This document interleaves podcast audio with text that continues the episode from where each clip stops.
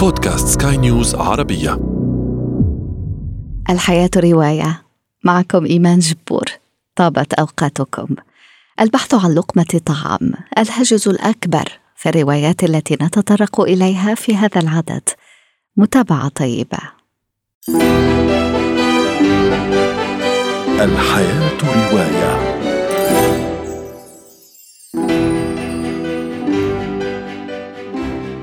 الفرق بين الجوع والشبع رغيف واحد. الفرق بين التعاسة والسعادة ود كائن واحد من بين بلايين سكان الأرض. ومع ذلك يموت الناس جوعا ويموتون غربة. بكلمات غادة السمان نستهل حديثنا عن الجوع. لا يمكن إيجاد عنوان أفضل لهذه الرواية من الجوع لأنه ببساطة التيمة المهيمنة الجوع الذي يقود الشخصية الرئيسية إلى دوامة تبدو بلا نهاية.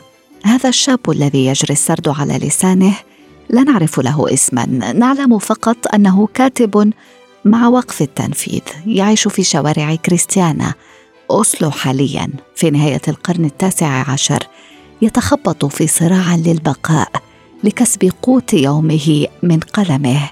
لكنه لم يعد من شدة فقره. يجد الظروف المواتية لكتابة المقالات والقصص التي يمكن أن تنقذه من البؤس. الجوع رواية نفسية لكنوت هامسون الذي يضعنا في صلب هواجس شخصيته. يقول الراوي لقد كنت نحيفا بشكل لا يمكن تصوره. كانت العينان تدخلان في الراس كان هامسون أشياء كثيرة لكنه كان أيضا هذا الكائن. وجوع آخر. رواية أخرى تحمل العنوان البائس ذاته بقلم الروائي المصري محمد البساطي. يحكي لنا فيها عن واقع أسرة زغلول المعدمه أم وأب وطفلان يجسدون واقعا مصغرا لإحدى قرى الريف المصري. تحضر كثيرا مشاهد الوصف لترسم لنا مظاهر عوز وجهل وبطالة. نقرأ في الرواية الأربعة ناموا ببطون فارغة. كان نومهم متقطعا. أحست بالولدين يقعدان أثناء نومهما ويلتفتان هنا وهنا ثم يعودان للرقاد. غير أن الجوع في رواية البساطي ليس جوعا للأكل فحسب. بل هو توق لمعنى أشمل للجوع بتعبير سلس بسيط تنتقل فيه لغة السرد بين العربية الفصحى والعامية المصرية.